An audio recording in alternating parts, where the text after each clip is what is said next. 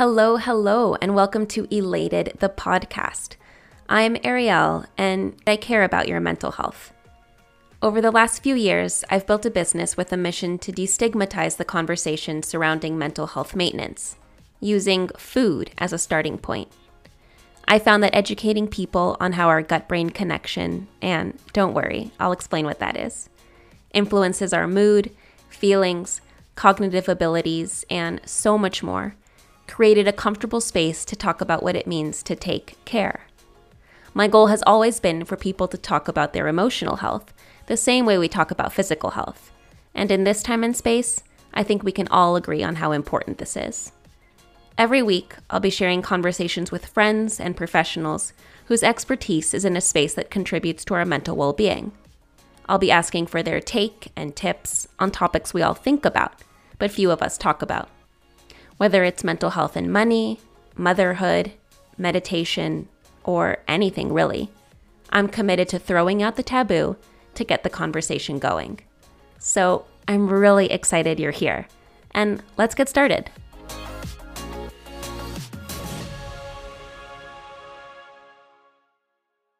All right, welcome to our very first episode. I actually thought that I would take this opportunity to set the stage for things to come. I want you to know a little bit more about me and my perspective and why I'm doing this so you have a better idea of what you can expect out of this podcast. Well, like with everything in life, me being here doing this is because of my childhood. Not in a Freudian sense, but more of a literal sense. I was raised in an environment where we talked about everything. And I mean everything. So, from a young age, I was comfortable expressing my emotions, unpacking my feelings, and learning the importance of introspecting. My parents did a very good job, I have to say, of creating a safe space within our family unit for me and my sister to see vulnerability as strength. But what I realized was as I grew up, this wasn't everyone's reality, and I wanted to see if there was something that I could do to get people to feel more comfortable speaking openly. As you can imagine, however, talking about the importance of feelings and feeling your feelings and unpacking your feelings and the implication of your feelings doesn't make you the least weird person at a party as a young adult. So instead, I set out to take a more scientific approach because no one can argue with science, right? I went on to pursue a degree in cognitive neuroscience. That's when the course of my life shifted to have me end up here talking to you. Because it was towards the end of my degree when I was doing schizophrenia research, and one of the subjects in lab came up to me and said that she would rather deal with the effects of schizophrenia as opposed to the side effects of the antipsychotic medication she was being prescribed. When she told me this, it completely shifted my perspective. I couldn't believe that this was the reality of the situation. Because if so, then obviously something needed to change. So, again, to blame my childhood for what ultimately shaped my adulthood, I grew up benefiting from homeopathic doctors along with traditional doctors. And so it was very intuitive for me to turn to complementary ways to move from mental illness to mental wellness. I wanted to know more about what contributed to the presence of a lot of these diseases so that I could see if I could come across novel solutions. What I found was that it had a lot to do with our guts. So, picture this our gut is connected to our brain via the longest cranial nerve in our body. It's called the vagus nerve. And because of this, our guts and our brains are constantly communicating.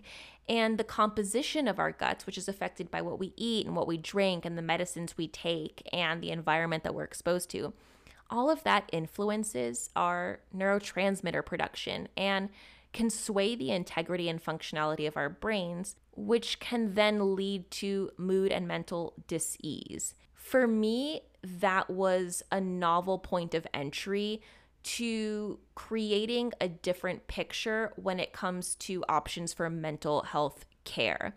And that's what then shaped my graduate studies. So I got a master's in human nutrition after doing research in the neuroscience of taste, as well as food's role in anxiety and depression. After I finished doing my research, I kid you not, I wanted to tell everybody about why they should care about their gut health and how their gut health influences their mental health. But I found that the way in which these findings were being shared to the public was way too academic. And so the average person I was speaking with was like, serotonin who? By the way, that's our happiness hormone, and 95% of it is made in our guts. I also found that if it wasn't being presented in an overly complicated manner, these findings were being misconstrued as a restrictive diet or used by counselors in a way that overwhelmed and disempowered the individual. This was something that I really wanted to change. And so I took my place as the middleman or middle woman between the scientific and the everyday and started to explain the way that we could be eating to boost our brains in a literally digestible fashion. I was again literally breaking bread and making meals with the intention to show people how they could take control over something that influences the way we all think and feel. By using food in this way, I saw that I could get people to talk about their feelings and create a comfortable setting that brought down walls and allowed people to use science as a security blanket to ask questions and learn about mental wellness. I really want us to get to a point where we talk about mental health the same way we talk about physical health because it is physical health.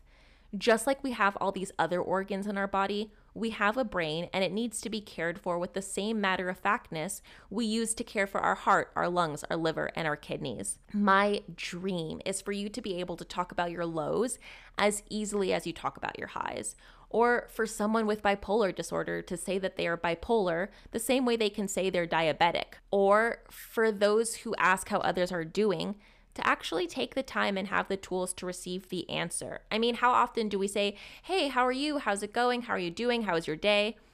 But either we don't actually expect an answer or we don't really want a real answer. I mean, what would you do if someone were to say, Actually, you know what? I'm not doing so well. Or, this just happened. Do you know someone I could talk to? I'd venture to say that those answers would be met with a level of awkwardness or said with a vulnerability that doesn't exist when, for example, we say, Hey, I have this weird mole on my leg. Do you have a dermatologist you like? Or my stomach feels off. Do you have a treatment you know works? When we talk about all other aspects of physical health that are not cognitive and emotional wellness, we're very comfortable and we don't really think twice about offering solutions and support. I want us to treat mental health just the same. This podcast is me bringing you that safe space that I benefited from as a child. It's a judgment free zone where I've used science as a point of entry to get the broader conversation going. I found that things that have impacted my own mental health aren't really spoken about as openly as they could be. For example, whether it's seeing peers achieve successes that once defined you but you turned away from, or working through emotional abuse, coping with loss, or dealing with the effects of a fluctuating bank account, how these things impact our mental health needs to be talked about the same way we talk about how trans fats affects our cardiovascular health. Now, I do want to say that in no way am I positioning myself as a pioneer in this space or claiming to be the person that found that you could eat towards wellness, and wellness includes mental wellness. No, cultures have known this for hundreds of years. All I'm saying is that I hope to have this platform be something that you can use to make connections that maybe you wouldn't have otherwise made, or to normalize a very important conversation. Because if you go from listening to this to then talking to your friends and family about mental health and what you can do to achieve mental wellness, then we're going to start to destigmatize the conversation. Another two things before I get down from the proverbial soapbox that I've put myself on. One, important. I am not a doctor, so please always trust your own instinct and consult a professional when it comes to all matters related to your health. Two, I am not claiming that a bowl of blueberries will rid you of your bipolarism. All I am saying is that I want you to have a holistic picture of all the things that impact your mental health so that you know what you can do to best support yourself and that your life takes the shape that is most well suited for you. So, what started as an interest in understanding our feelings that then led me to this amazing gut brain connection ultimately brought me here to a platform where we need to just talk about mental health in a comfortable and casual way. All right, well, that's my spiel. And so now I digress.